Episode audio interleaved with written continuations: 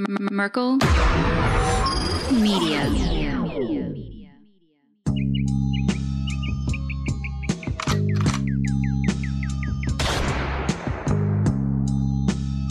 Kill the Mockingbird.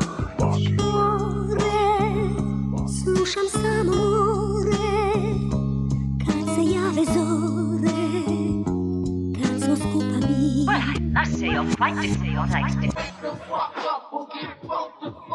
Welcome to a very special episode of Kill the Mockingbirds. Ho, ho, ho! Merry Christmas!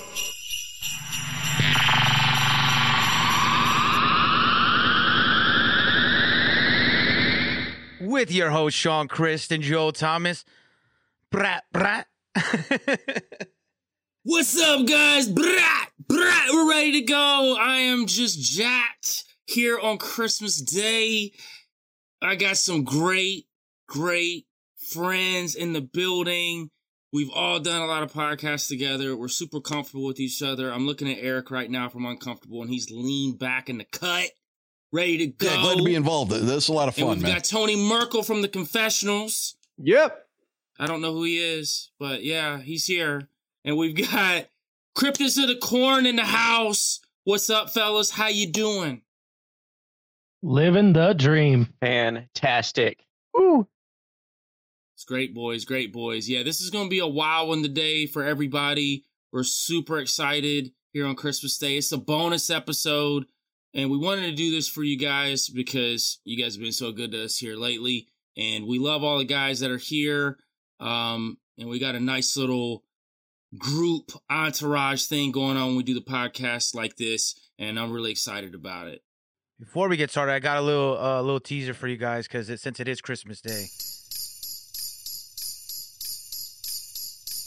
You know Dasher and Dancer, Prancer and Vixen, Comet and Cupid and Donder and Blitzen. But do you recall, what's that? The most famous reindeer of all. Come on, Rudolph the Red-Nosed Reindeer. Gotta get that DMX Rudolph, baby, man. That's the only way to hit off that. No, but it's gonna be fun, man. I really am interested to hear some of these topics. Well, this topic in particular. I know probably the least, so yeah, I don't know how you guys want to start this off, but someone got to take it away because it can't be me because then no one's going to know what we're talking about. Yeah, this episode, we're going to hand it off to the smartest guy in the room, the biologist that we have on this nice little podcasting team that we tend to do things with from time to time. Justin from Cryptids of the Corn, I'm going to start with you. Just let people know, you know, what about this topic, you know, what makes it so interesting and why people don't know a lot about it. So we're covering kind of both the movie Nope and the organic UFO aspects. We're not just like as organic ships, but these are organic creatures from the upper atmosphere. These are actually members of our biosphere. And with those compliments, my neck may not support my head if it gets any bigger. But yeah, so it's not really...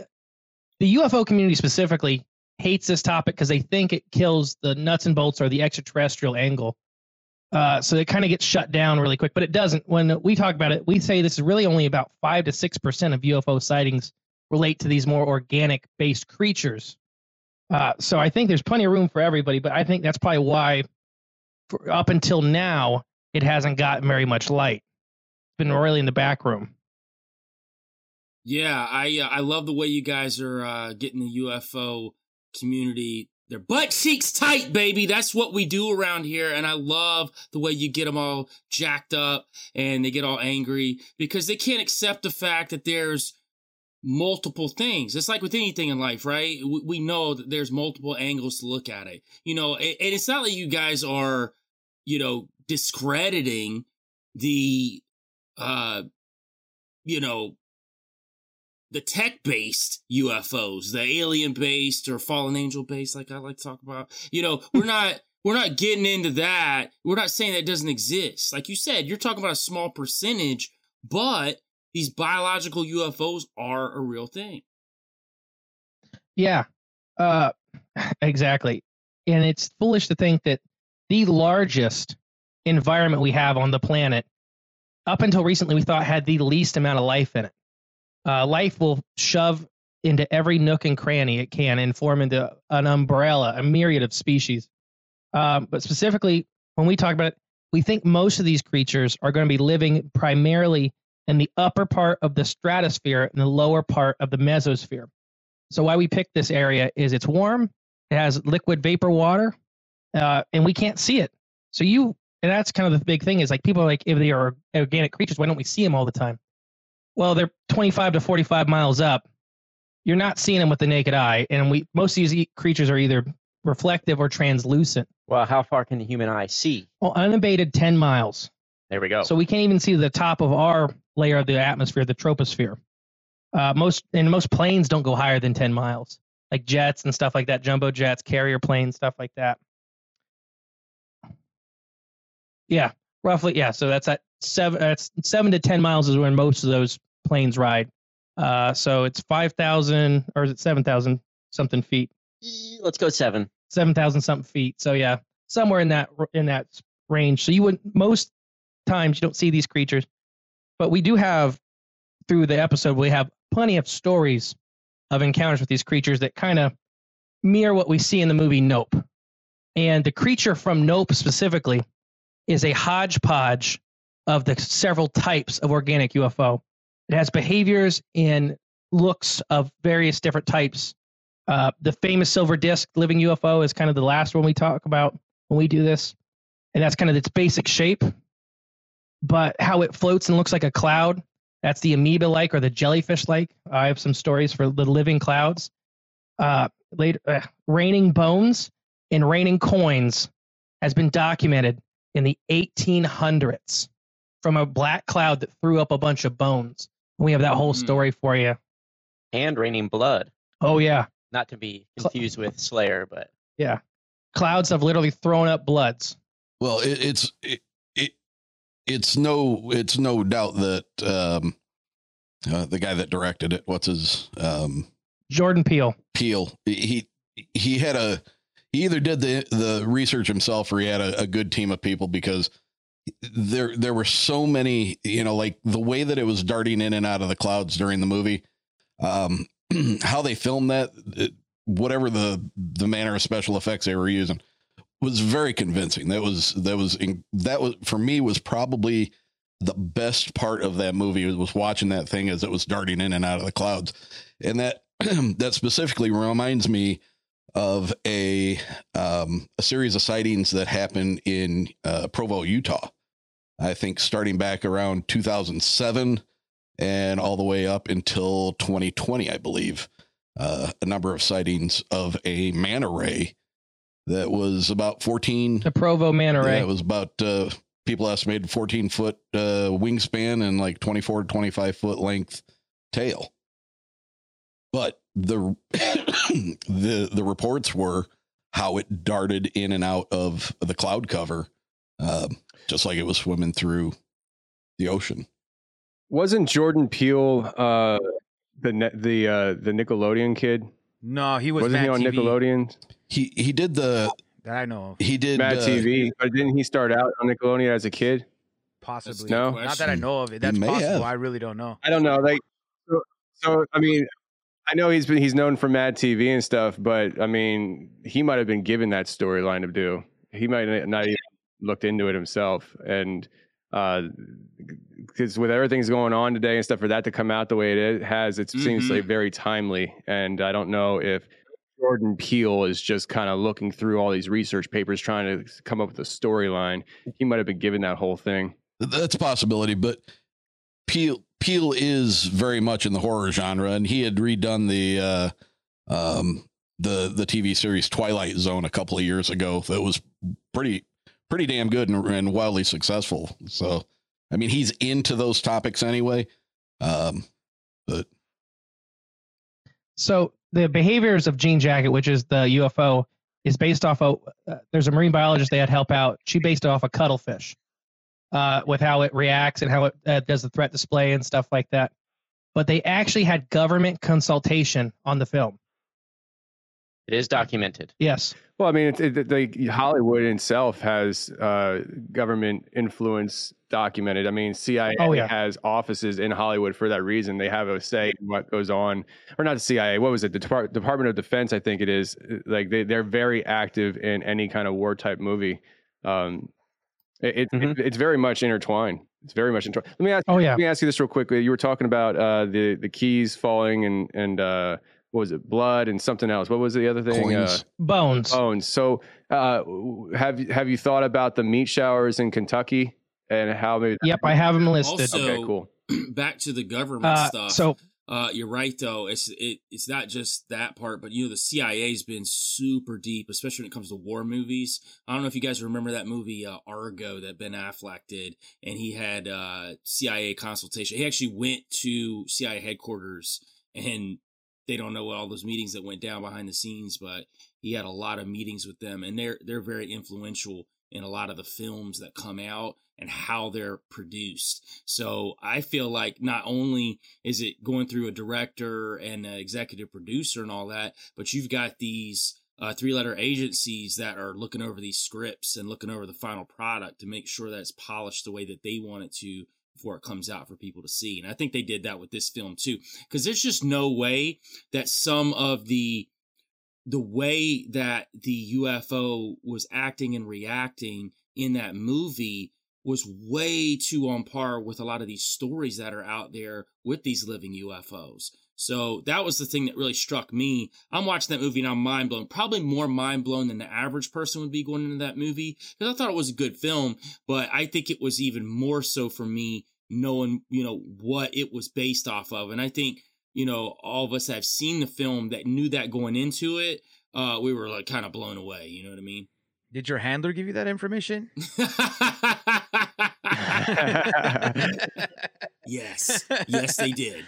But I think the most important question that everybody really wants to know is, you know, they talk about space in this community. Are UFOs fake and gay? That's what I came here for, because that's what everybody's... Yeah. I'm just trying to figure it out, because they say everything is... I'm sick and tired of Hollywood's masculine portrayal of UFOs. This needs to end. Yeah. You know, UFOs can be anything they want. There is, you don't even know how many genders there is when it comes to UFOs. And that's why it's so... That's why Nope is so important, because during the actual film, you see this transition of the UFO going from this black disc in the sky, hiding behind the clouds, to being open and proud at the end, blooming in all its glory. All flailed out. Its flags waving. Oh my gosh. It all has a purpose. So they're groomers. Merry Christmas. Why do you think they had those colored flags dragging on the ground and stuff? And it was like, it was the only defense, because it was confused. It didn't know if it wanted the flag or not wanted the flag. All it knew was it was out and proud, baby. Out and proud. It wasn't making any discern. It was eating men. It was eating women. Yeah. It was eating kids. It didn't matter. It was eating everything. So UFOs are also leftists? Wow, man, this is mind-blowing. Who'd have fucking known? Oh, gosh. All right, Justin, why don't you kick us off with one of the first stories, since we know that they're non-binary. Justin, make this a serious podcast now. All right, you got it. So we're going to start off. I have them broken down by the actual body plans or body types we see and most commonly associated with the organic UFO phenomena. Our first story was actually given to us from a listener. It's the Kansas Man Array. And this was 2001. His name's Herb. That's all he gave us. But this is his exact quote. Jay, why don't you read it? Oh, okay. I can't read. That's true. Back in around 0102 time frame, a friend and I was laying on the hood of a car talking and looking up at the night sky. We were talking about the stars and personal relationship type stuff. The clear night in Kansas and the stars were very visible, and the moon had a good amount of light in the sky. As we were talking, we both paused for about 30 seconds as we see something very large flying gracefully just above the tree line. It was flying slow, and the wings moved like that of a manta ray. The front of its head was slightly longer than what a manta ray's head is like, but it moved slowly as well. It made absolutely no noise. and produced no wind that should have disturbed the trees only about 30 feet below it. You could see through it in the same as looking through clear gelatin and make out the stars on the other side of it. I thought maybe I was tired and my mind had imagined it. I feel tears welling up at my eyes due to the awe-inspiring event that happened, but brushed the thought aside. I looked to my friend sitting next to me, and she is bawling, and asked, "Did you see that?" I asked her if she saw something flying too. I tried to be as vague as possible to make sure we saw the same thing, and it was. Mind you, this was in Kansas, nowhere near a body of water. Closest river was about 50 miles away. Its size was close to an airliner, maybe a little smaller due to depth perception. Completely silent, though, and movements was very creature-like, not that of something man-made. So with this story, we had more conversations with him after he gave this to us. But for the manta ray type, it's almost this feeling of being around. I don't know if any of you guys have experienced like seeing humpback whales or something like that. You're not really scared of them, but it's just a sense of something so much bigger than you that it's awe-inspiring. And we've collected about 100 stories of these manta ray type creatures, and that's about 60% of them. It's just kind of a weird note that keeps popping up that they feel like they're watching a humpback whale swim by. And then the gentle flapping that does not affect the trees below it. This is an indication of a creature that's not propelling itself by like a bird's flap. It's most likely just steering itself with a gas-filled, but it's raising with a gas-filled sac that's internal. So that main chamber is probably full of a gas, just like a fish's swim bladder. It's kind of floating up and steering around with that fin motion. But what would that gas have to be? Kind of like it'd probably either be helium or hydrogen. Is there anything that we know in our known natural world that utilizes helium? So I can't think of anybody off the top of my head that uses helium, but I can tell you creatures that have used sulfur in their skin. The ironclad snail literally uses iron and some other metals in its skin. It'll ingest them and push them out through its skin. Natural biological organisms can produce a myriad of gases through our digestive system and fish through their swim bladders. As far as an actual helium or hydrogen, no, I'm not familiar with any, but life, that's not a limiting factor, especially if it's using hydrogen. There's another story of a manta ray in Chile that these Chilean miners, and me and Joel talked about this, had it flying overhead of the mine, about 30 men on their lunch break, and they just shot it to hell, and it kind of popped, is what they explained. And when it popped, it fell straight to the ground, and it was like a deflated, it still was fleshy, but it's like a deflated balloon. The creature lost all of its shape. Are you sure it wasn't a weather balloon? They were fairly certain it was alive because they seen it flying, but that was in 1938, I believe. Mm-hmm. What'd they do with it? And then, so in that area in Chile, at about 30 miles away, the head office for the Smithsonian of South America. And they called those guys. Jay, what did they do with it? And that's who took the body. Work there. I don't know. Yeah, I know. We shoved it in a box in the back. Like? Still there, but you can't Next see to it. Jay's hair. They did allow the miners to keep the end of one of the fins. And so this miner chopped off a chunk of it, and it proceeded to rot very quickly and wreaked a high hell. I don't know if you guys have ever been around a jellyfish kill on beaches. It stinks bad. They're so simply based that they decompose super fast. So yeah, but yeah, so that's kind of Herb's story and some of the weird notes that he put on that have some biological integrity, like the flapping, but not moving anything around it. Because it's not doing that motion for propulsion like we'd see with a bird or a bug. It's more doing it just to kind of steer, like more of the fin on the back of a biplane. So you said that the reason why we're not seeing these is because they're so far up in the atmosphere, right? Most of the species, I believe, is way up high. So that meeting point of the stratosphere and the mesosphere, specifically the manta rays seem to get knocked down right before and right after storm systems. So Herb's story was right after a storm system. And we've collected a whole bunch of these stories, but then they almost seem to be always within 3 to 4 days of a heavy storm system. So what happens is these big thunderstorm clouds will either push air down or pull air up in front of them as they move through an area. So these creatures, if they are on the lower end of the stratosphere, they can get grabbed and pulled down. And we kind of think of really big animals of being immune to weather systems. But literally in 2008, a humpback whale got stranded in the middle of the Amazon rainforest because it got caught up in a typhoon. So even though these animals are incredibly large, they are still at the mercy of weather. A wrong place, wrong time kind of deal. The manta rays seem to be really slow, really peaceful, and they seem to be just kind of these large filter feeders. The Ohio River manta ray is another famous one. It was seen by two separate... I got a question.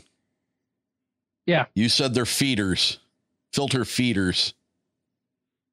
What are they feeding on? Okay, perfect. What's in our air? What's in our atmosphere that is... So, a lot of stuff. So specifically, NASA just... So NASA didn't believe, and I know how we all feel about NASA. I love them.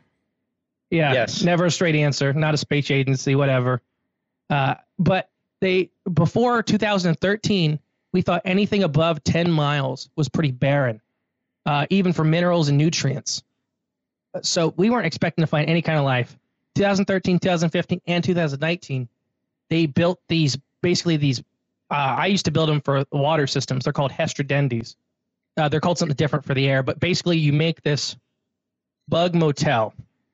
It's super rich in food, and it's supposed to propagate life once it gets up there. It's locked in a sterile environment until it gets to the desired destination, and then it's left there for like a week, and then you pull it back. So they did this in 2019. They were expecting to find maybe 4 to 8 species of anything, and I mean just anything, you know, whether it's bacteria, whatever. They actually found on the first pass over 4,000 species, with every major biological clade that's not a vertebrate. This is fungus, plants, bacteria, and some really primitive animals, including a primitive jellyfish lineage. So the atmosphere is actually teeming with life.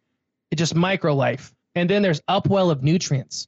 So it's the same storm systems that are going through are actually taking, it's called detritus. It's any of this stuff that's kind of locked in the lower levels of the air or water column, and it's pushing it up into the upper atmosphere. So it's the reverse of the same phenomena that happens around deep ocean like falls. So the bottom of those deep ocean falls is full of food because it's where the ocean current's throwing all this stuff. Around our mountain ranges on the surface, we have the same phenomena, but it's going up. So you have these giant upwells of surface nutrients. There's actually a lot of food that's being taken from the surface, being pushed up, and a lot of animals that are plants, and fungus that are breeding up there. What about them eating other ones that are up there? Because I've heard a story about, and I think we talked about it, one of the creatures, had came down. It was like, it almost looked metallic, if I'm correct. And it was like, right. And so that's the Nevada clam. And then another one came and ate it, if I'm correct. Yeah, so they are definitely eating each other. So the ones you're talking about are the silver disc-like entities. These literally are what I believe the Tic Tac UFO video is a living creature. Just the way it's moving, the high speed. If you guys have ever watched a dolphin play with a tugboat, the first time I ever seen the Tic Tac video, that's what the behavior spoke to me of. Literally watching this thing that came in super fast, just kind of playing around with this fighter jet. Then it got bored and just took off. It's the same phenomena these highly intelligent creatures experience. They're just like, oh, I'm having fun. Okay, now I'm bored. It's time to go. There's the famous one from the Uinta Basin where you see this silver disc drop out of the high atmosphere, like straight down like a rock, do a corkscrew, and then take back off. So dolphins and stuff do these same behaviors. But for the Nevada clams, they landed on top of a basin. They seen glints in the upper sky all day. They were having a picnic up there. They weren't sure what they were, what these glints were. About an 8-foot disc crashed on top of the basin with them. It was basically imagine like a clam with a silver top and a silver bottom with material coming out the sides, like tentacles and what they presume were primitive eyes. And it had a chunk missing out of it. And there was a liquid coming out. This liquid was silver in color and was kind of stringy. That's how they described it. They watched this creature make horrid noises for about half an hour. And then a one that was about 30-foot in diameter came down, swooped down, grabbed it, and took off. He assumed it was the mother, the original pilot that's seen this. But I have a very different vision that it was a predator and prey action. and the predator finally found its wounded prey source. They are definitely eating each other. Like Tony said earlier with the meat showers, I believe a lot of our meat showers are either their breeding events or the basically whale falls. So these giant ones, these manta rays and the jellyfish we'll get to, are massive creatures. And there's some smaller creatures that seem to be much more predatory. So as these creatures get ripped apart in the upper atmosphere and they fall back down to Earth, they're being shredded on the way down. That's how you can have the Kentucky meat shower with this unidentifiable meat that rained over. It was 10 miles long and 4 miles wide. Ended up hitting about 4 counties in Kentucky. But it is not a rare phenomenon. Star jelly and meat showers have happened all over the world for hundreds of years in documentation. Now, do you think these things are natural to this environment, or do you, in our world, or do you think that they are from somewhere else, or they're just a creature that hasn't been discovered, similar to plenty of creatures that are in the bottom of the ocean that we have no idea about? These are in my opinion, that's all I can give you. These are definitely creatures a part of our biosphere, so that means they are part of our family tree. So they may have split off a very, very long time ago. But they are from Earth. They just have taken every. Yeah, I'm sure you've all heard about like extremophiles. You have creatures that get in these niches that shouldn't have any kind of supporting of life, and they just flourish. We have whole ecosystems at the bottom of the ocean. They eat nothing but hot sulfur. So it's just another one of these environments that bloomed, and it's not even that the radiation's the biggest thing. And if they are jellyfish-based, jellyfish already got rid of cancer and other radiation problems with how fast every cell in jellyfish's body is a stem cell.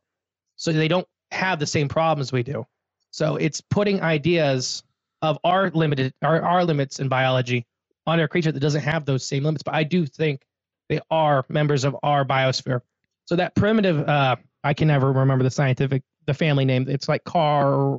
It's a big, long name. But the jellyfish family actually has documented members in the upper atmosphere. And keep in mind, these creatures are microbes, but they are in the same family as jellyfish.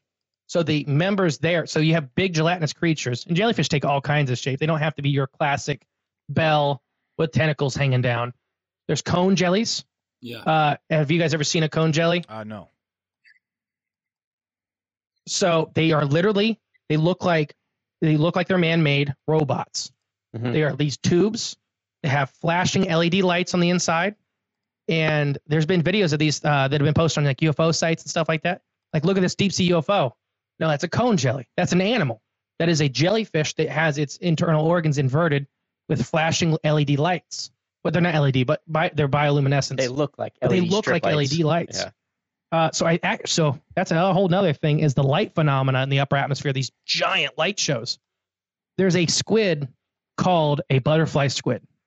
Or a firefly squid. It's the same genus. They are only about 4 inches long. Has anybody ever heard of Christopher Columbus's underwater UFO sighting? Yeah. So this is probably what he's seen. These little tiny squids, like I said, 3 to 4 inches long, will all meet up on the surface, and they literally make a disco floor of light. They make these synchronized patterns that look like they're robotic in nature. So that's, and literally, it freaks people out because you don't understand what you're seeing is actually hundreds of thousands or millions of animals linking together and forming these complex light shows. So, but as far as you know, you're sitting on top of a giant UFO or a submerged object. But yeah, sorry. No, so I can talk for this one ever. Kind of link the whole like UFOs and going underwater and space being underwater. You know, there's a lot of those theories like that. Do you think that is kind of where that comes from? Maybe like just kind of have it backwards. I think so basically the upper atmosphere and the ocean are almost the exact same environment. They fit so many similar categories. And I'm talking about the open ocean. There's no hard structures. There's extreme pressures. So creatures in these environments get really fast. They go invisible, or they get really smart to help survive, or they camouflage extremely. And Joel, later I was going to bring up Christina's story. Yeah, so my girl has a story with one of the cloud creatures, which is really crazy. She was outside, and it was about to storm. So we're talking about the storm stuff, right? And she was outside, and it was about to storm, and there was a guy on top of a roof because they were working on roofs out here. And, you know, she was telling him to get down. Like, you need to get down. It's storm's coming. And he was looking the wrong way because, you know, when a storm's coming from one angle and you're not looking from that angle, it looks like everything's okay. And he looked back and, oh, I need to get down. And she said she just looked, and it looked like a cloud just came, drifted down out of the sky, and then just crept into the woods and then just disappeared. But she said it wasn't like a regular cloud, like it was moving, you know, in a way that it was a creature. And she said it happened so fast, but then she said, you know, she said, I think I saw one of those cloud creatures that I've heard Justin talking about. And I'm like, yeah, it probably was. So yeah, she was talking about that it seemed like it was trying not to touch the trees and the mailboxes around it. So jellyfish, we don't have them quite figured out yet. So they do complex mazes. Because think about it, if you're a jellyfish, you touch anything, you're dead. You're going to rip a chunk out of you. Your body is so weakly made that you don't want to touch anything. Jellyfish, species have 26 to like 30 eyes, no real central nervous system, and no brain. But they can navigate these complex mazes because if they touch anything, they die. When Christina told her story, that's what I was imagining, is this creature that's probably very soft and squishy that was like, I can't touch anything. And that's why it was still looking like a cloud. It was more focused on not being ripped apart because it was thrown down into a neighborhood. Once it got somewhere it felt safe, the disappearing act it did was probably more matching the same camouflage nature it needed to do. I think they're very fluid in camouflage, like leafy sea dragons, cuttlefish, leaf fish, sargasso fish. There are literally all these animals that look like plants. You look up a sargasso fish, anybody at home, it doesn't look like a fish. Like any way you look at this thing, it does not look like a fish. And they're open water fish. So their whole plan in these open water environments is to just to look like nothing without being invisible. So mimicking a cloud is a really good way to not get picked off by predators. Because there's really like kind of two main sets for these creatures. There's the really fast ones and the really big slow ones. So if you're really big and slow and you don't want to get caught while you're small, so while you're getting out of the food chain, you probably want to look like a cloud. So all the really fast guys leave you alone. So Justin, you know, like if one of these jellies, you know, falls to earth, it's going to decompose really quickly. The mantas, you know, some of them have been reported to being like slightly transparent, and some have been reported to look very much like a solid formed figure, like you would see one coming out of the ocean. Are mantas, are they just all cartilage, or are there bone structure? I mean, if they were to fall to the ground, would there be anything that would? You would, if it was the manta ray like UFOs or the manta rays themselves? No, the UFOs. I mean, if I just making sure, I mean, they were probably thicker versions of these jelly creatures. So they probably would still break up if they fell from the upper atmosphere. But some of the stories we have of them actually like messing with their bodies, they fell from relatively low distances. So like the meat showers are probably still manta rays and jellyfish mixed in, but they fell from the, you know, the stratosphere or even the mesosphere. The ones like the one that they killed and gave to the Smithsonian, they shot it was like 50 feet above their camp. Though, really, so it didn't have. I mean, they called him is what how the story went. Yeah, they came and took it. I mean, that's how the Smithsonian works. We know what they are prestigious in. Yeah. Oh no, they're like, thank you guys. You know, but Jay. Yeah, they rot extremely quickly. All these the meat showers and the star jelly events. So star jelly is another of these events where literally chunks of clear jelly rain over whole towns, cities, counties, and like counties at once. There is a lot of stories of these chunks of jelly making people that touch them extremely sick. So if you look at jellyfish, their stinging tentacles are an automatic firing mechanism. They don't die with them. They die. They're still active until they rot. So a jellyfish can be dead for hours and hours and hours and still sting you, even if it's just a chunk of the jellyfish. So if they are somewhere related, it may be way, way distantly related. So this manta ray or this jellyfish dies, falls to earth, breaks into a million little pieces. or the one out in, I believe it was Washington or Oregon, is one of those Western states. Like a little girl literally picked up a piece of this jelly, and she went to the ER about a half hour later, and then she died about an hour after that. I think they had 50 or 60 people in the ER in that event, from these people seeing like this jelly rain from the sky and going and picking it up. You know, you don't think about it. And it's really similar. Like, and then man of wars are kind of next category. They're not jellyfish, but they're jellyfish-like. They can still sing even longer past death after, like jellyfish. But for the manta rays, I think they're just a thicker version of jellyfish. They're still gelatinous, but it matters. And then for what you're saying, sometimes it looks solid, sometimes it looks transparent. I think it's all about the angles. We just had a lady come on our show from Australia. Tony, she's actually been on your show. I can't remember what episode. But it was for something completely different. Something completely different. Long time ago. But she actually has videos of a manta ray circling an airport. I've seen them. And I showed Joel these videos. It looks like sometimes this manta ray, it's got wings flapping. These things, and they're huge, and they're in the distance. It's wild. It really is. This creature is probably 300 foot long. But at some angles, so for Eric, some angles, this creature is 100% transparent almost. It looks like it disappears out of existence. And then other angles, it's completely apparent. Like you can see it, all of it. So that's kind of a defense mechanism. If you look at great white sharks, that's a predator mechanism, but if you look at great white sharks, they're white on the bottom and dark on top. Sure. So it's the same reason is when you look down, you don't see them. When you look up at them, you don't see them. So we have all this, it's cryptic camouflage. So you have all these angles to match. So they want to show off sometimes to other members of their species if they're going to reproduce sexually. So you need to actually be able to find each other. But most of the time, you want most of your body to be transparent. Like there's a Louisiana story. I don't have it written in front of me, but we have it collected, where this manta ray was flying over a parish, and she explained the same thing. When it was flying overhead, she could hardly see it. When it kind of flattened off and started going like along the ground, she could see it fully.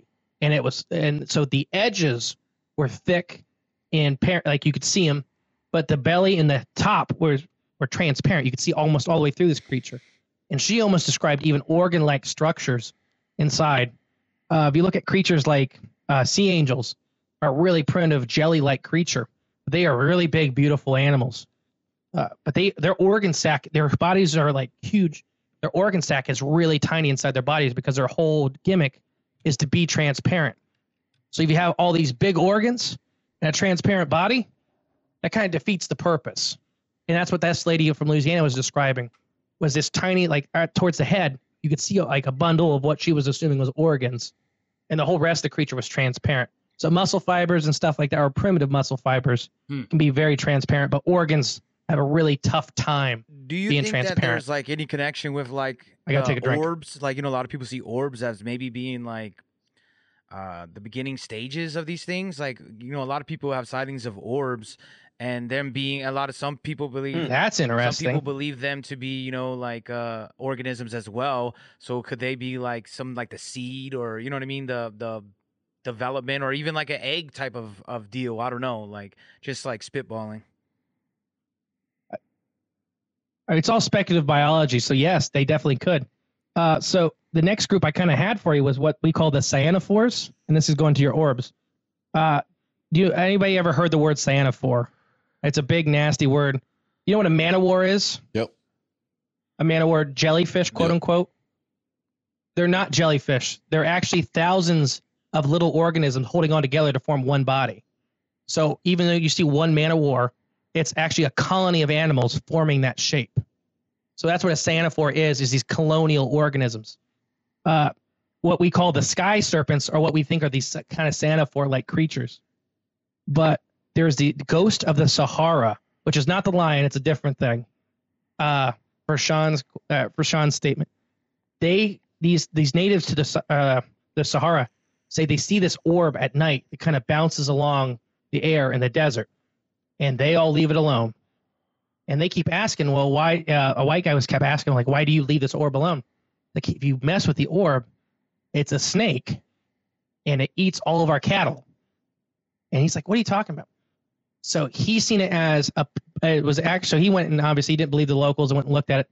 And it was like a flying jelly snake that had an orb on its belly, a bioluminescent sack. So all you could see was the orb part of it bouncing around through the night. And you couldn't realize there's a giant animal attached to this orb, because the rest of it's mostly clear and stuff like that. Another one is like the Mojave Desert has this famous, really awesome video of glowing sky serpents. So what they see are these bunch of orbs in the sky, and they're kind of all moving kind of wild and stuff like that. The guy that's filming this finally gets an angle, and you can see it's all one line of lights. There's a body connecting all these orbs of light together, but this thing is like a serpent. So as it's swinging, it's hard to tell that this light is connected to this light is connected to this light. So I think a lot of our orbs could be these bioluminescent sacs that are connected to one large creature, or they could be small creatures or baby versions or eggs, like you're saying, Sean. That's definitely. So what about? It's all speculative. You see Bigfoot with orbs. What if it's biological organisms that are around Bigfoot? And I'm speaking more of the biological Bigfoot, not the metaphysical versions. Do you think that that's a possibility that maybe they're in some sort of area where these things feel comfortable enough where they're not seen really? And maybe, I don't know. I'm just throwing that out there. It's just a thought of mine. No. So we actually talked about that in Supernatural Sasquatch, is that orb lights may be another creature. We didn't compare it to the organic UFOs, but they may be another creature that it fits that environment. Sasquatch is going to be in an area where they feel comfortable. So you're going to assume something else is going to be in that area that's going to feel comfortable. They don't necessarily have to be related because they're in the same area. But yeah, it could be, especially offspring. This is kind of the biggest question so far. I've done probably 400 or 500 hours of research for a certain project involving organic UFOs, and the offspring are the hardest thing. But we just did an episode on eels. Do you understand the American eels? So these eels we've been studying since the 18th century. Mate, we've never seen one with eggs. We've never seen them breed. We've never seen one with eggs or sperm cells. We just know eels go out to the Sargasso Sea, and baby eels come back from there. So we have no idea about 60% of the eel's life, the American eel. So that's an animal that's here that I went on surveys for, that we caught. We don't know anything about it. So now we're talking about an animal or a group of animals that may not exist, but is definitely undocumented. So the offspring is always kind of the biggest question. What if they're working in tandem with Bigfoot, and Bigfoot's like the nursery, the babysitter raises them in these environments? Well, and they're floating around with them. I've always kind of had in the back of my head that, the orb thing being as prevalent as it is with Bigfoot sightings. It's not in the majority of reports, but it is prevalent enough to take note of it because it's mentioned frequently. I've always kind of had in the back of my head, if that was some kind of a symbiotic relationship, either one of two things, either the orb is some sort of a manifestation when squatches are in that area by whatever, it's an electronic or electromagnetic or some kind of a disturbance that happens, that's something natural to them. Or is it a symbiotic relationship that somehow, they're in tandem with each other? Either one's benefiting from the existence of the other one way or another, like remoras are attached to the bottom of a shark, and they feed on the scraps and stuff like that. So there are so many crazy symbiotic relationships on this planet. That saying a Skyman array or an orb creature, whatever they are, and a Bigfoot have worked out something is not the craziest in that batch by a long shot. Even though those are two creatures we don't have documented by science. But stuff's discovered every year. So yeah, I could definitely see something like that, or a symbiotic relationship. I'm not sure what the Bigfoot would get out of it, but that's kind of the fun thing of the knowledge chase. Maybe it's just Bigfoot's lantern. there you go. Do you think that it could be using them to hunt? You were talking about those natives and the white dude like going over there. Do you think those natives were kind of like fucking white people? You know what I mean? Like he wanted to check it out. So when he did, yes, they're the ones that got us started up. They're like, great, we were cool. Now all our animals are slaughtered and we're dead. Yeah, they pleaded with him not to go over there because they kind of took him. You could stand in a certain area in this desert and see them go by. Yeah, and this white guy is like, it's not a big snake. First man, baby, man before man. He's like, I ain't. Which is an episode about pre-Adamites, white privilege, trying to keep down the transitioning biological.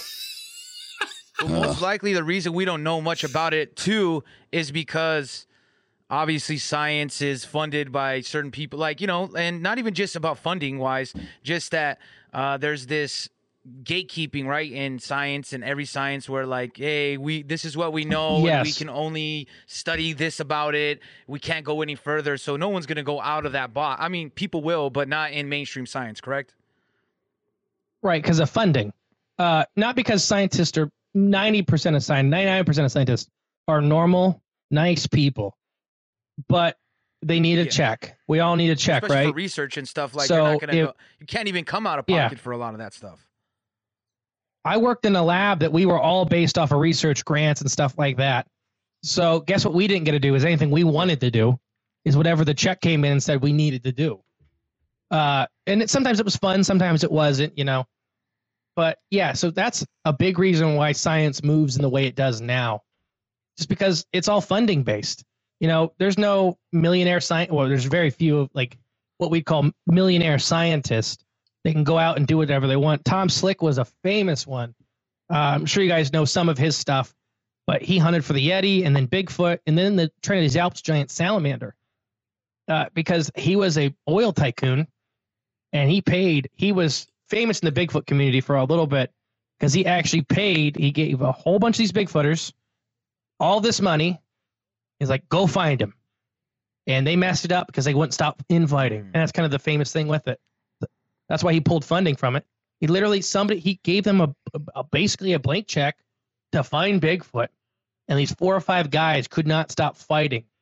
And I believe that was the 70s, right, Tom Slick? Mm-hmm. Mid to late 70s. Mm-hmm. I think he died in... That sounds like the Bigfoot 92? Early 90s. 100%. Yeah. It's all of these communities. It's Bigfoot, UFO community. Hey, Dr. Justin. But... Eric from Uncomfortable Podcast, longtime listener, first-time caller here. Hey, I had a question for you. Now, this is no shit, because I messaged you about this, and Joel... You did. Joel, when you messaged me about doing this, this group tonight, I told you that your timing was impeccable because I had just had something happen. So this is what, Justin, maybe a month ago. About that, maybe 5 weeks. So I got a story. Yeah. Can I tell my story? Yeah. Because I think it's kind of relevant. So I'm sitting in the seat that I'm in right this moment, and right to the left of me is a picture window. It was about 4 o'clock in the afternoon. My neighborhood has a lot of crows in it. And the house across the street had a really big oak tree in it. And those crows used to go into that tree all the time. Well, we had a storm come through. They lost a big branch and they decided to take down the whole damn tree. And it was a big ass tree. So now I've got these crows that fly around the neighborhood. And I think it's because they were used to that tree being there. And they'll fly around that house. And it's like they're looking for that tree. And they fly around in a big circle for a while, and then they kind of fly off. It's like, I don't know. It's like they keep coming back to the same spot because they were used to it. So one day I'm sitting here, and I'm looking out the window, and there's, 25, 30 crows flying around. And then from the edge of the picture window, coming across the front, at first I thought it was a seagull. Which was odd because, typically Typically, you don't see seagulls flying across my neighborhood. I thought it looked like a white bird, but it looked like it was 1.5 to maybe 2 times as big as one of the crows. And crows are a big-ass bird. And I got up. There was something about it, because center mass to this white thing, center mass, and I'm talking, you know, maybe the size of a baseball, softball, maybe. There was a blue and reddish kind of arcing light that was, and it was relegated to the center mass of this thing, and it flew across. And I stood up, and I had my phone in my right hand. I'm left-handed. I had my phone in my right hand, and I went and I swiped up when I should have swiped down to get to the camera function on my iPhone. I swiped up, and I was like, shit. So then I had to swipe over till I found the camera on the page, and I hit it. And I got the camera up just as it crossed to behind some trees, three houses over. And, you know, this thing was, you know how when you look at a plane up in the sky, you can tell that it's a big thing and you're seeing it. It's small because it's really far away. That's not what I was getting out of this. I was getting whatever this thing was. It was at about the same altitude that those crows were flying. And it wasn't much bigger than them. Like I said, maybe 1.5, maybe 2 times as big. But the one thing I did notice, like by the end of that 2 or 3 seconds that I saw it, I didn't see any flapping of wings. Yeah. And it stays with me. And it was strange, because that undulating light that was about the size of a softball, center mass of this thing, that was really strange. And I remember there being a bluish tint to it and a reddish tint to it. And it seemed like it was like doing this. That is amazing. Is there anything that you've come across that sounds familiar? I think you've seen a baby manta ray. These manta ray types. So the wing, the shape, the general shape. So these don't look like, I guess, kind of our conventional manta rays. They're almost the core, the center mass is kind of stretched out. But I've never heard of a story of one being that small. So how bioluminescent organs work, they're actually bacterial-filled sacs inside the body, and the body shoots them different sugars to get different colors. The manta rays almost exclusively blue and green light, or blue and red lights. Really? There's one that we had in Chile. Yeah. So that's why I was like, when you started talking about that, I'm like, so what you're probably seeing is a much smaller creature with its bacterial colony in the center. And it may have to, it's probably was feeding them or doing something. Cause it was this broad day, or it was not quite 4:00 in the afternoon, Eastern time. So and it was a cloudy day. I don't remember that there was be like around winterish time, fall time. Like, so was it dark at 4, you know, like, cause right now, or it's as soon as it hits 5, you know, it's pitch black. So like I'm saying, is it like closer to summer, like, or closer to fall? Well, I'm like at the bottom of, I'm at the state line of Indiana and Michigan, and this was at most 5 weeks ago. Okay. So 4:00 in the afternoon, it was still daylight. Like I said, it was overcast. It was cloudy. Yeah. But the thing I want to say that I noticed, can't be 100% sure, but the thing that struck me was it was a very linear flight path. There was no flapping of the wings, even though I say it, at first I thought it was a seagull. There was no flapping of the wings. Whatever it was doing, it was gliding in a very linear path, and it did not seem to change altitude at all. It seemed to be right at about the same altitude that the crows are always at. So I definitely think, especially these more manta ray type creatures, are using like a gas filled sac, so they don't have to flap. They're just probably using these big wings to steer. That it was comfortable at its altitude, and it was had momentum, it wouldn't move those wings at all. So that would be detrimental. So with giant filter feeders, you get big when you're a filter feeder because you want to glide basically with your body. So that definitely sees those behaviors, even though it's a much smaller creature, it's still those same behaviors we're seeing in the adult. So I really think you've probably seen a baby manta ray just cruising by. You know, and as far as food sources, I mean, I suppose insects. Oh, so they're probably eating much smaller stuff than that. Probably airborne microbes and stuff like that is probably what these creatures are eating.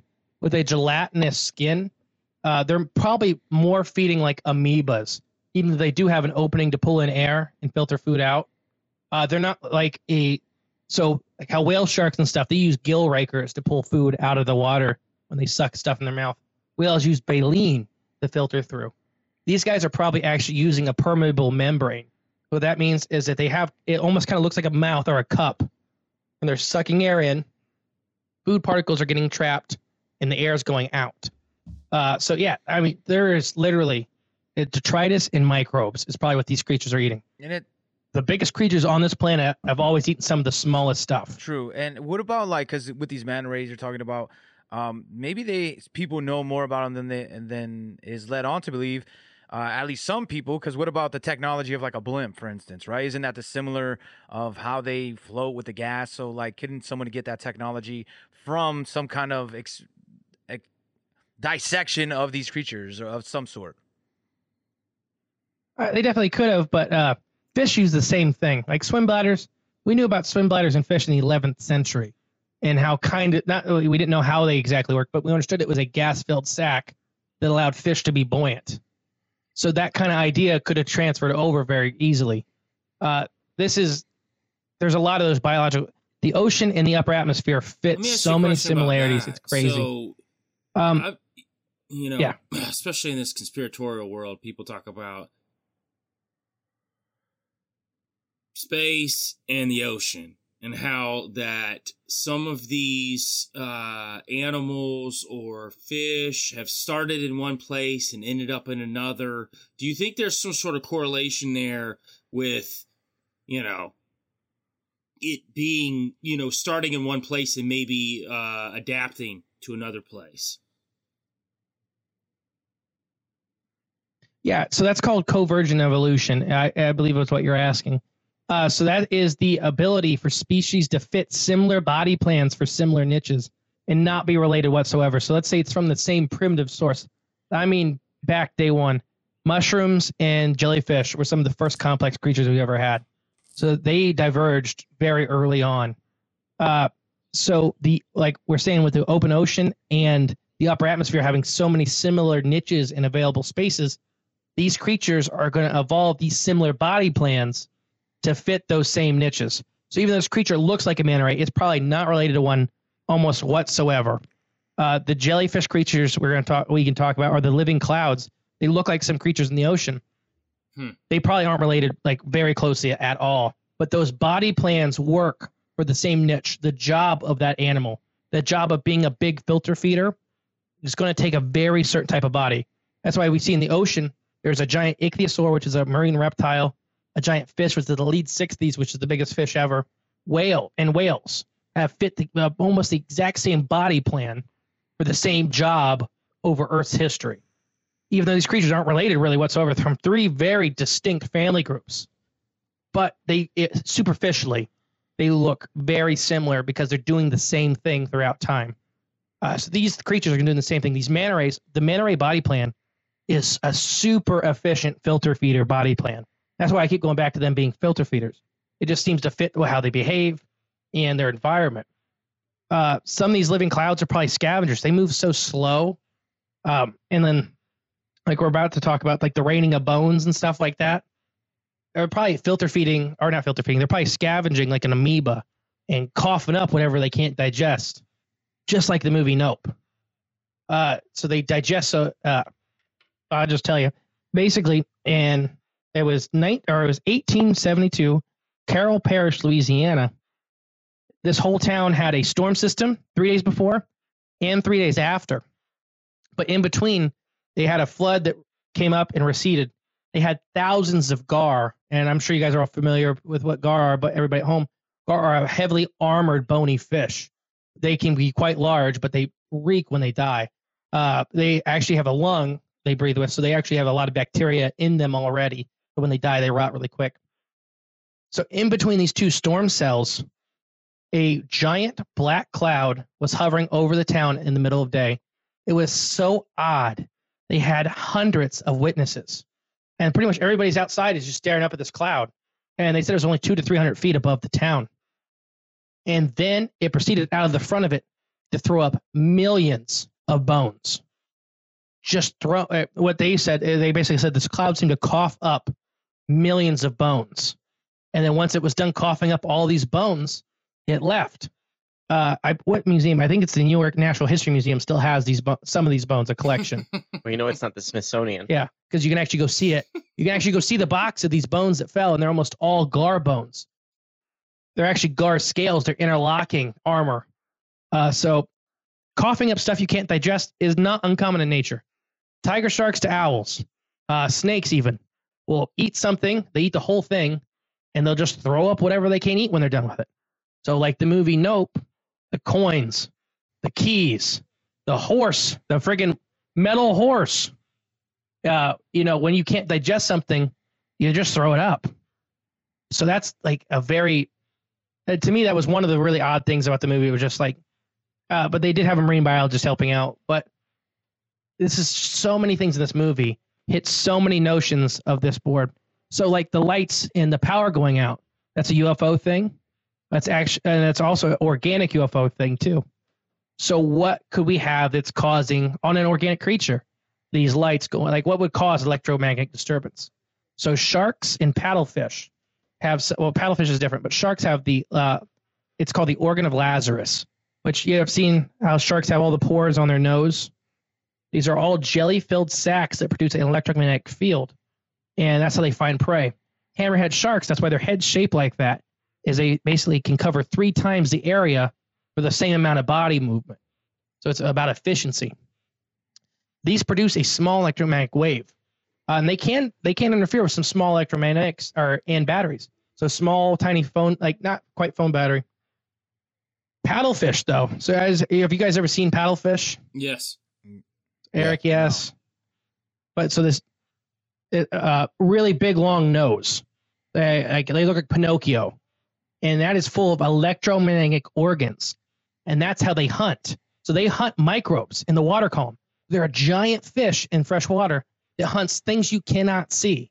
But they use the electromagnetic sensors to find them on their giant nose. So if this creature is hunting through electromagnetics, they could be, because it's going to be proportional to body size, they could definitely be strong enough to mess with electronics. You know, car batteries, phones, stuff like that. They could definitely... But if it flew over like a power station, it's probably not going to mess with it because the amount of what? I was just saying, I had a thought on why it was cutting out electronics in the movie, but something we don't know about, but we speculated before. Huh. Just using the electromagnetic field as a use of locomotion. Oh, yeah, climbing on the electromagnetic field. To be able to move through the atmosphere, just like it does in the movie. It moves so quickly, like it's in one cloud, then boom, it's up in the air, you know, thousands of feet, or it just shoots across the sky so fast. Faster than what, you know, like air propulsion you think you can imagine could do, or something breaking the sound barrier. If it's using an electromagnetic field to, you know, as locomotion, somehow harnessing that energy or tapping into that, maybe it draws so much of its own, I guess, electricity from its area, you know, from its being, that it is drawing from, it's pulling from anything that's electronic around. So that's why things are only cutting out when it's nearby. You know what I mean? Yeah. So, but that's something I think it's, I think it's air propulsion, but that's just me. Could be either or. You don't know everything. And then the raining of blood stuff is extremely historic. You have the story in Adam Benedict's book, don't you? Yeah. You weren't ready, were you? No, I got it right here. Oh, you pull this out in the middle of the conversation. Oh, you're just not ready. I'm ready. Yeah, you want me to You're a bully. Yeah, I've only been sitting here for an hour waiting to read this. Justin, you're a bully. Hour and 4 minutes. All right, so yeah, and the Chicago Daily Tribune in January 21st, 1881, Blood drizzling from clouds at Virginia. So in Bristol, Virginia, January 20th, Mr. James Quellen arrived here today. And remember, this is 1881, so the writing is a bit different than what we're used to. Oh, gosh, the language is horrible. Yes. So Mr. James Quellen arrived here today from Nicholsville and made a statement corroborated by the mayor and other prominent citizens of that place, in which he affirms that yesterday, about midday, a strange cloud was seen hovering over the half-acre field on the farm of Dr. Abram Saylor in the lower end of Russell, which is a town outside of Nicholsville, or outside of Bristol. In a few minutes, a red shower began to fall and covered the ground and clothes of those who stood beneath it with a red substance which could not be told from blood. Mr. Quellen's shirt front and hat were covered with what appeared to be blood stains. The shower lasted about a minute, and the red stuff came down in a slow, fine drizzle. The cloud then rolled off gradually. The singular part of the occurrence is that soon in this one place, the sky was clear. The phenomenon causes intense excitement amongst the colored and ignorant white people, many affirming the approach of the end of the world.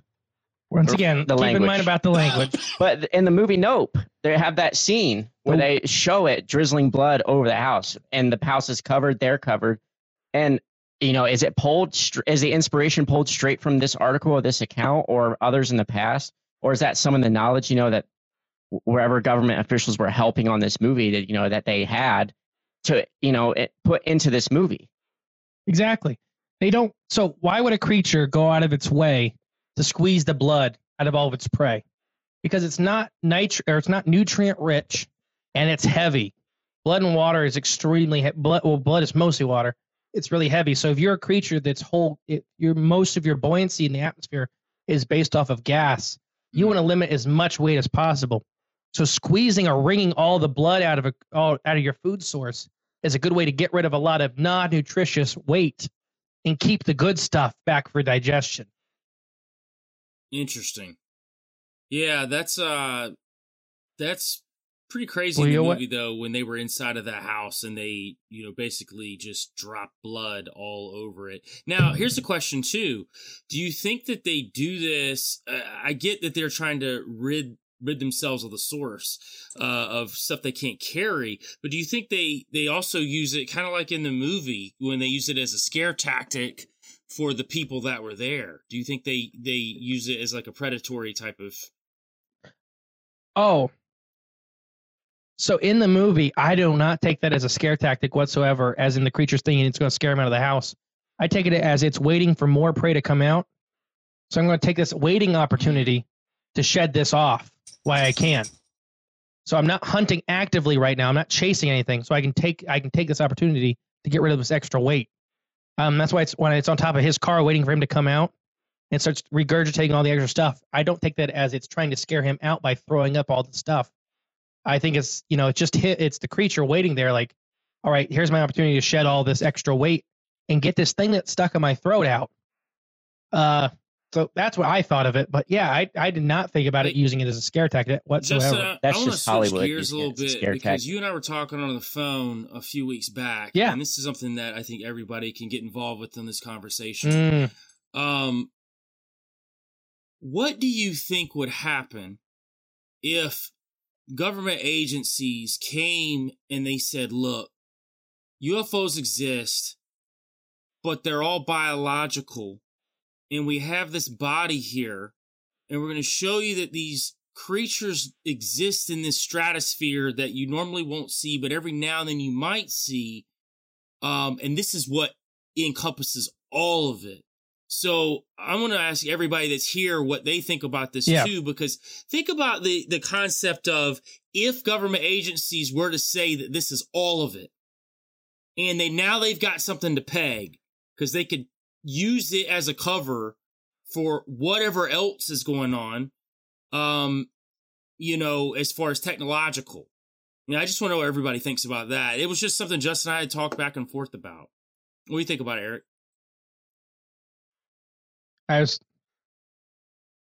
You know, I'm firmly rooted in the belief that there are nuts and bolts craft, as well as there being the biological entities that we're talking about tonight. So you know, if they were to come out and say that that is it, that these are all that there are, I would not believe them again. Just like I didn't believe them about Roswell. You know, my guess is if they would decide to come out and release something like that, it would be slightly intercepted by the introduction of another virus that would take over mainstream. You know, everybody'd be paying attention to that rather than, oh, hey, did you hear the government released a bunch of stuff about biological UFOs floating around in our atmosphere? No, hey, did you know that 400 million people died because of a new virus? Oh, yeah, I heard that on the news. So, you know, I mean, I think it'd be something similar to what we experienced with the attempted self-disclosure that they released their admission during the pandemic. So Tom DeLonge kind of forced their hand, I think, with a lot of stuff. And in a sense, I'm not sold on Tom DeLonge's total story here. But the idea is that he forced their hand into talking about UFOs. This would be a very good opportunity for them to further the propaganda into moving away from UFO conversation, giving them a blanket to claim what these things are and move on. And if that were to happen, I would suspect you would see them pushing it in a light where they would start transitioning the human consciousness to view such things as birds in the sky, just natural stuff. It is what it is. I don't think you would, I think long-term there would be a lot, because I mean, people barely want to talk about UFOs as it is, and the government's talking about it. It would be a very good opportunity for them to just, you know, it's natural. It's like birds in the sky, moving on, and then they can continue with their nuts and bolts operations and their psyop operations. And it's just organic creature in the sky, and you know, nothing to see here kind of thing. So I think that I'm with Eric on the created aspect of things as well. I think that the more I've been involved in this stuff, the more I think that the government is certainly involved in UFOs. And I think that I think what's going on here, and this is, I'm really feeling more confirmed on it with some of the newer information coming out. But I really think that the government has been for a long time re-engineering and regenerating ancient technology that we had lost in civilization, and they have fallen angels, baby, here we go, for their own benefits. Well, you know, it's always coming back to the portal, babies. You know, with what Tony's saying, you know, with what Tony's saying, that would certainly explain the migration from using the term UFO to using the term UAP. That whole the verbiage with that. But then, you know, also then you kind of go into, you know, we created the Space Force, right? Well, now we got a Space Force. Well, did the U.S. Army, did they create the Army before they had guns? Did they create the Army before they had Jeeps and vehicles to get them from one place to another? No. They had to have that infrastructure had to be in place to some extent before they announced that they had an Army. Well, if you got a Space Force and you announce that you have a Space Force, wouldn't it make sense that you have the vehicles? Yeah. To accommodate that prior to announcing it. This. Yeah, that's. Oh, I mean that. Right. Yeah. No, I was just gonna say that's why I really don't fear a whole lot of nuclear war talk that they keep putting, because I'm like, if there's a real threat, like the technology we have is so far superior than nuclear weapons. It's not, and everybody knows it. Like everybody that's in power in these different countries, they know it. And so, like, this whole nuclear war thing is literally just to control your minds, exactly. Not theirs. Hey, Tony, exactly. How about this concept? Yeah. You know, you remember that paranormal virus that got talked about through the Pentagon Papers was several months ago when they kind of slick released that out and said it came out of Skinwalker Ranch. But you know how we talked about that it could be used as a cover to keep people away from the ranch. So I'm almost wondering if this could be the same type of concept with these organic UFOs and saying encompassing all of it to cover up all of the other tech-based UFOs and everything else that's going on as well. It just kind of clicked that those two kind of correlated. Yeah, 100%. It's a wet dream of theirs for everybody to accept that this is just a flying organism in the sky. Like it's all that. That would be like a Christmas for them. It's just they don't want. First of all, there's national security aspects to this too. Like, I mean, who knows what Russia has? Who knows what China has? But as far as what we have. Like they don't want to tip their hat to any of that, but at the end of the day and stuff, it's all about controlling the population's mind. And if you like, we're already in this mindset of, you know, natural things flying through the sky. If you can get everybody to identify all that, like Justin did, Justin's working for the government. I'm pretty certain they both are. He's over here.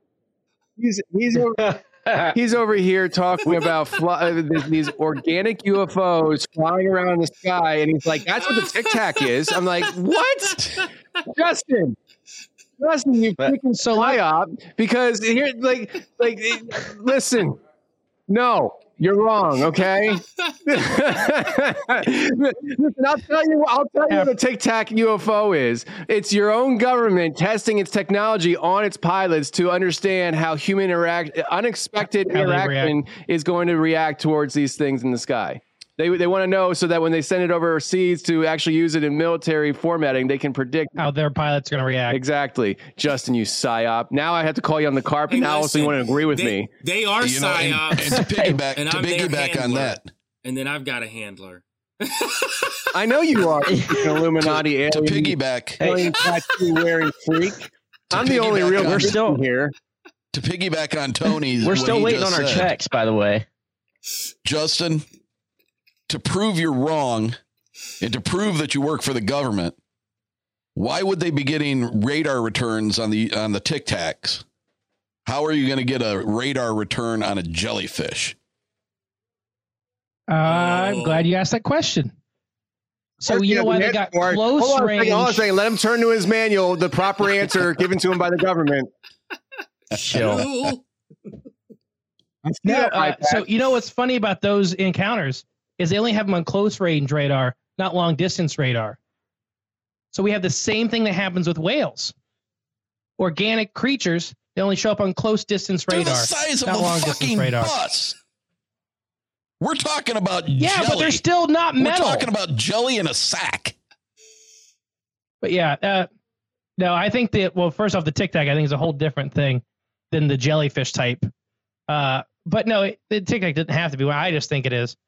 But if let's say they did say that, so when me and Joel were talking about on the phone, but if the government came out tomorrow and said that they had a body like we talked about, and they said this is all UFOs, what would happen is the UFO community would die overnight because it's just sky whales. So the same thing that you guys are saying, nobody will care about it anymore because it becomes a natural creature. It's not fun anymore. There's no intrigue. There's no mystery. We call it an organic creature from the earth, from Earth. And here's what I told Joel. This is gearing up for the next 5 to 10 years. Mm-hmm. They're going to show a body of one of these creatures. I think so, too. Man, they're going to have one out Justin. In a flatbed. Yeah, I think they're going to let you poke it. I'm with Justin. I'm in the thought that we're talking 5-10%, guys. We totally believe like you guys that it's all this tech. I totally. Majority is. Yeah, I think it's only 5%. Say that this small percentage of them is all of them. to try to cover it up. And they'll show us a body. You know what I mean? They'll show us. Exactly. They've had bodies. They probably studied them and reverse engineered the bodies. Like, we already know, like, they got access to this stuff. I mean, if the Smithsonian's running down in where was it, Chile, and snatched up a whole body, I mean, come on. They've got plenty of these things. They're probably shooting them out of the sky. What do you think freaking Skinwalker Ranch is? They're they're reverse engineering the paranormal there. That's what they're doing. Exactly. So these are great ways. I 100% believe in this phenomenon, but it's a great way to cover up 95% of the other stuff. It's going to be used to just as a blanket term to say it's all organic UFOs because nobody cares if it's an animal. Not if it's a space creature. If it's if you can prove it's an organic animal from our biosphere. Hey.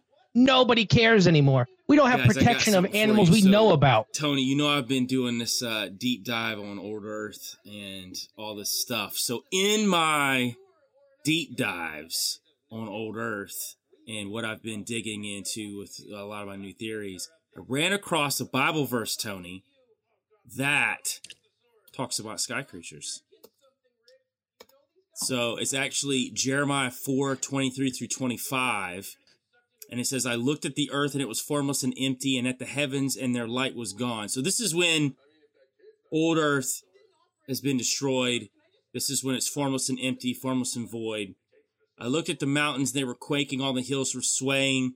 Verse 25 says, I looked and there were no people. Every bird in the sky had flown away. So when I was digging through it in the Hebrew, it's not every bird. The translation is flying creatures. So flying creatures left the earth. They went into the sky. So I'm even questioning, Justin, how long that these manta ray or jellyfish or whatever have really been around. Like, you know, how long, if, you know, especially since, you know, I pulled that verse. You know, I was even looking for that. That just happened, and I was watching a documentary, and this guy was talking about it too. And, you know, I started digging through it, and I just thought that was really interesting. That was actually, that even ties into like biblical scripture about flying creatures. So I mean, that could mean a host of things. Well, I think it's obvious. That they're the homing pigeons of the Nephilim.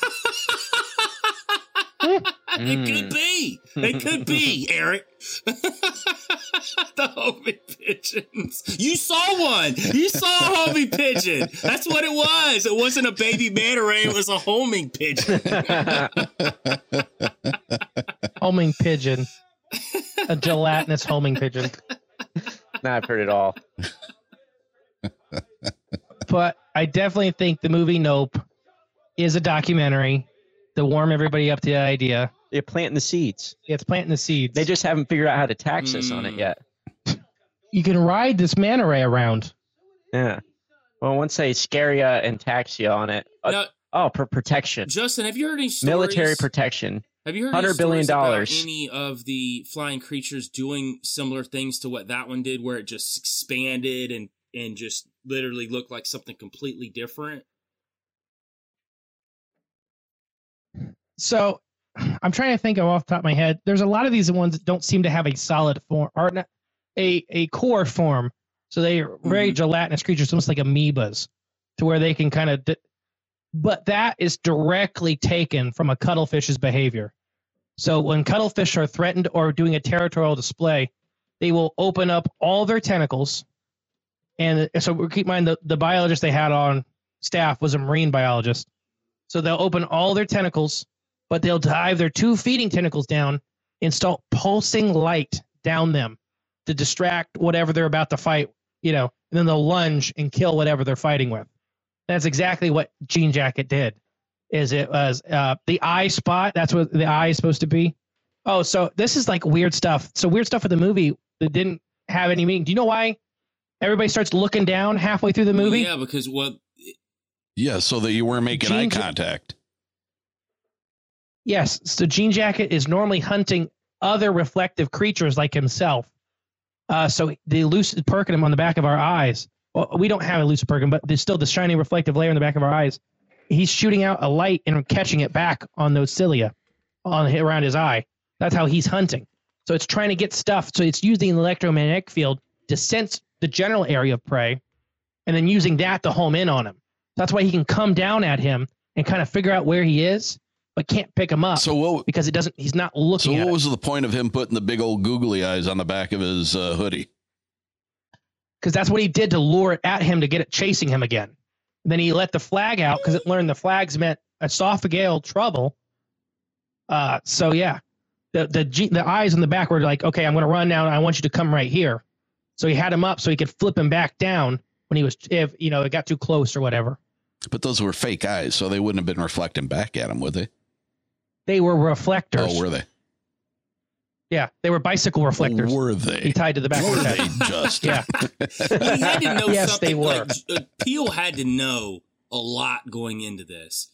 Also, there are so many little odds and ends. Angle that Tony was talking about, it's all interwoven throughout this movie, too. Because I think they're pushing hard. 100%. I think that movie was like the breakthrough movie. We're going to see more of these organic UFOs 100%. In more shows and movies as it progresses. Because that's the first time. But the best part is, Justin, when I was digging into these organic UFOs, they've been talked about for a long time. We're talking, you said 18th century. I mean, you can go all the way back. So this isn't a foreign concept. Even globally, it's not a foreign concept. But I do agree with you. If they're pushing it in the media and they're starting to shove it down our throats, they've definitely got a big agenda behind it. And I do think it is to cover up the tech-based UFOs, you know, whatever we're testing in the government, and obviously alien activity as well. So I think it's a combination of all that. They're going to say, though, as the counter to that, that the reason why these pop up in movies now is because of mentally held back dorks like us talking about it all the time, pushing the topic. And obviously it's always about money. And so if we want to talk about it all the time, they're going to give us more of it because they just want to make money off of it. That's what they're going to say. And there's going to be a ton of people that are like, sure. Yeah, it makes sense. Well, I, for one, for having been into the subject matter of UFOs, like since I was a little kid, it really struck me seeing that movie at just how many points that they touched on throughout that whole movie. There were just flags going up everywhere that it's like, whoever was in charge, they knew what they were doing. It wasn't just, it was a documentary for sure. It was really well done. The only place that they lost me is when it transfigured into that ribbon, like, once it lost its saucer shape. And I even thought it was kind of funny that when it was in the saucer shape, it was very reminiscent of a cowboy hat that they were all wearing in the movie. But when it turned into the ribbon thing, that they lost me on that. I didn't enjoy that portion of it. The best part to me, just what it became. That was the best part to me, man. I was like jumping out of my couch when it did that because I was like, it's just like Justin said. Really? It's just like Justin said. Yeah, I just didn't care for the shape of how they did it. But Joel's walking around clapping. I knew it.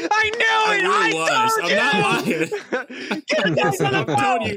I tried to call Justin right after, and he was like, "Hey man, I can't really. I'm with my girl right now. I can't pick up the phone because I think I tried to call like 10:30 at night because I was so jacked up about it."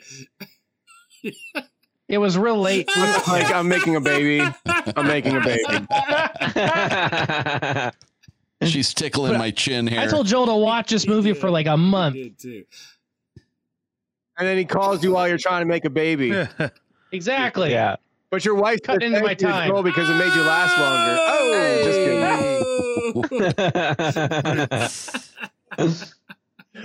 Oh man. But no, let me ask you guys a question because I don't, and this is probably because I was passively watching today this movie, but I don't understand the whole storyline with the monkey and eating and killing the people and stuff. Why was that in this movie? It's just in there to show the unpredictable nature of trained quote unquote animals, and that the I can't think of what was the main actor's name, the guy from the kids show, the Asian guy. So he got kind of, it's just, that's the drama part of the movie. It shows that he has a complex that he was spared by that the chimp, so he thinks he can control these animals. So he's treating Jean Jacket as another trained animal, and he has control over him. And that when he does the big show, there's more people than he's ever done it with, so it's going to react differently. But you could have thrown that whole section out for my likings. But that's why it's in there, to show the unpredictable nature of quote unquote trained animals. And that's like Lucky the horse, when he almost kicked the actress right off the beginning of the movie. That's another one showing that these small things can set off a trained animal. I worked with horses a lot, and it does not take much to set off a 2,000-pound animal. Well, and they can be the most docile puppy dogs. And they were foreshadowing with that mirrored globe. You know, hey, don't look it in the eye. Okay, so we know how they do a lot of soft disclosure and all that. So, okay, I'm going really, really crazy here. So what if they're also suggesting that the government could train some of these things in a way? You think that would be possible? I think you can make them show up. So we've talked, I don't know. Oh, we have talked about this. So Stephen Greer, he goes out to the desert and he does his kumbaya circle with everybody. But do you know what he also does during those? He shines a super bright light into the upper atmosphere and flashes it in intricate patterns. So for these animals, I think he's mimicking a prey response. So a really quick, rapid flash. So, you know, like we talked about with the pilot seeing the glints in the upper atmosphere, I think he's luring one of these creatures in, and then they see it. It comes right to the edge of the atmosphere. You see it, 9-8 miles up, and then it goes back up. It's like, okay, that's not food. It gets close enough to realize that's not food. So that's like, I do think you can make them show up on demand, kinda like chumming for sharks. I think you're going to get about the same results you get with that. You can make them show up if they're in the area, but when they're there, you can't do anything about it. Oh.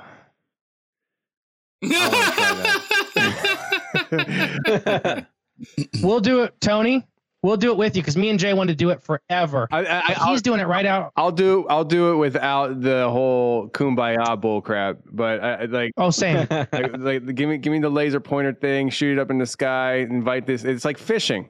You know, Justin, this whole time you've been doing a really good job painting the picture of a mirror world here, where it's just like, as below, or so as above, so is below. You freaking little Satanist. So, like, you're hermetic philosophy. Yeah. You're like, you're really painting this picture, though, that like the atmosphere is pretty much like a mirror image of the oceans, and the things react and interact in very similar manners. It's a wild nature world up there as it is in the ocean, the camouflaging. And, it's like, we, instead of fishing with a fishing line or hook, we're fishing with the light beams into the sky. Boom. And it's really kind of cool. It's interesting. You little style. Thank you. I'll definitely take that compliment. That's fine. And I heard what you said too, but yeah, that's fine also. But that's actually how we fish for squid. We actually use litten up lures or litten up lights with little hooks on them. So we're doing the exact same thing. We're bringing squids up from the deep ocean to hunt with a light. So it's like you're saying, it's just that mirrored image. The environments are so similar. You're going to have similar creatures. We see it all over nature. So what you're saying is we need to rig up a big hot air balloon with a big treble hook and flashing lights and launch it up into the atmosphere. It may work. That might work. You're going to need a bigger anyone balloon. Can do it, Justin. It's you.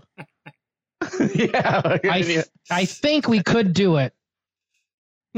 I think we could catch one. I know a couple areas. Well, me and Jay know a couple areas where they have extremely high density of sightings. Well, Joel. Let's go, Joel.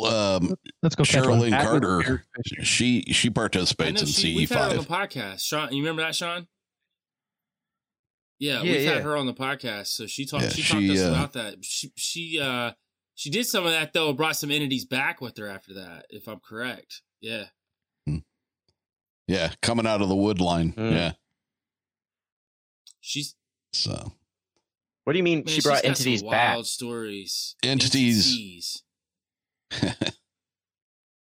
Jay, what do you think he means? He means what do you mean? What? They're just like jellyfish, right? Like they're chumming around, living in her house, or what? He said chumming around. These are like spirit things, like in her mind. Yeah, that's okay. I'm so I want to apologize. Like homeless people, right? Yeah. What, are they swimming in a pool or something? Homeless entities, you know what I'm saying? They homeless entities are people too. Yeah, they come out of the wood line. They come out of... I've seen them. But yeah, I think Stephen Greer's basically fishing. I think he's doing two things, though. Twofold, though. I think... Like, it's not just... I think he's fishing for the biologicals in the sky, but I also think he's fishing for them ones coming out of them portals as well, man. I think he's...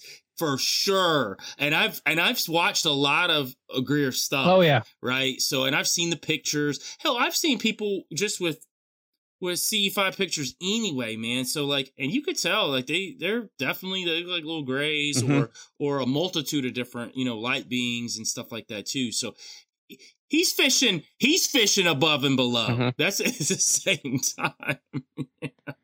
For all of them. Isn't like one of the horses named Alistair or something like that? Like Alistair Crowley, isn't there like a character or something that's referenced? It was Lucky, Charlie, and what? I don't remember Alistair. Ghost. I think that was the three horses. I was hearing something about that. I'm not sure. Well, it's worth review. Yeah, I don't remember that. But see, I like how I was more watching the big Crowley jellyfish in the sky. Justin like immediately swung his head over at Jay, like you know, like yep, shoot, I don't like that guy. Not a fan. He summoned the Loch Ness monster. Yeah. I've never heard this story. Really? You'll have to wait for a future episode. Huh? No, he claimed he did. But he claimed he did about everything on the side of the continent. Or the side of the globe. Yeah, I think he ate his own poop too. So there. Yeah. Yeah. Weigh it out. Yeah. Well, you know. No, it was supposed to. The Loch Ness monster is supposed to be one of the entities from the dark cabin of the entities he released. Really? Yeah, it's crazy. It's. Yeah, matters how much stock you're going to put in Aleister Crowley, but the Loch Ness monster part of it. That's very interesting. Yeah, that's where he had a cabin on Loch Ness. Yeah, I want to own that cabin one day. The new headquarters of Merkel Media. I just want to rent. I want to Airbnb it because I think I can make a lot of money with it. Or they're gonna think that I infiltrated you and like, see, he's got everybody like worshiping Satan now. It's a tattoo. Yeah. It's all over. Tony's films. He's got that tattoo showing everybody. Yeah. I knew it. But the only thing is we haven't benefited yet. We just have, I'm just saying, like, I'm cool with psyops as long as I benefit. Yeah, we're still waiting for that check. Yeah, we're waiting for our check. Either a shut up check or just keep going check. I don't know. Whatever the memo says. No, I hate to do this to everybody, but for me, I'm going to have to...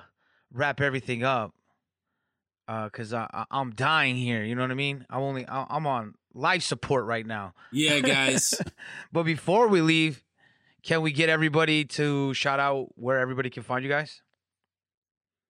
Mm-hmm. Starting with Cryptid, and then we'll go to Eric and then Tony.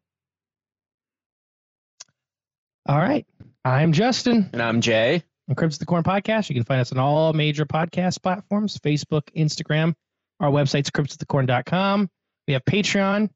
And I asked Joel permission beforehand, so he said I could promote this. We have a live show coming out April 22nd. And that is it's Post Town Elementary, Middletown, Ohio. Mm-hmm. And our topic is literally organic UFOs. We have some video evidence we're going to share. We're not going to share anywhere else besides the live show. So go to our website for that stuff.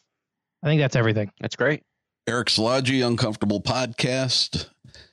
Can listen to me anywhere you listen to the Confessionals, the Cryptids of the Corn, Kill the Mockingbirds, all the different platforms. On Instagram and Facebook at Uncomfortable Podcast 65. And it's been a lot of fun, guys. Talking weird shit. Merkel Media. Just check me out there. Merkel Media. Everything I do is there. Podcasts, movies, films, books, all that crap right there. Merkel.media. Check it out. And you can find us at Kill the Mockingbirds podcast on Instagram. Sean Christ music on Instagram. Joel Thomas and Sean Christ. All streaming platforms and Van Tesla Music Instagram. And, of course, on Podcasting 2.0 as well. This has been a killer conversation. Now I have to watch the movie. Yeah, you gotta watch it now. You're not getting a part two out of me, Sean. You missed your up. Well, I hope everybody has a Merry Christmas. We appreciate all the support. And you know how we do it here. Wake the fuck up or just woke the fuck up. Merry Christmas, everybody. Merry Christmas. Bird killers.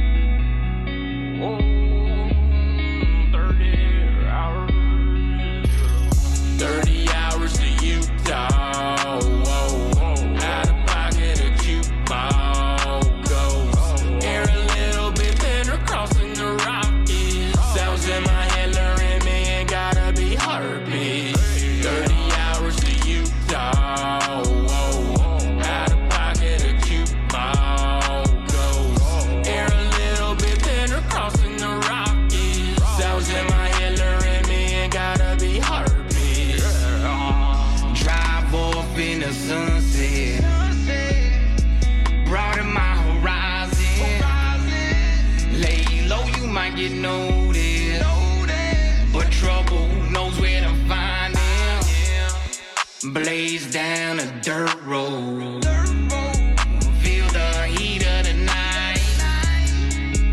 Which way do I go? Eating all the Lucy inside. 30 hours to Utah. Out of pocket a cute ball goes.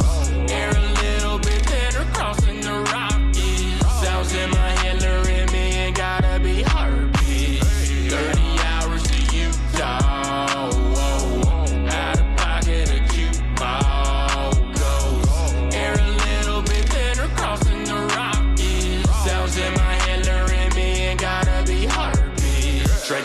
Desolation, mountains in the distance scene. Trouble seems to follow me, that's why I bite my name. Orange mixed in the horizon, Texas margarita. This road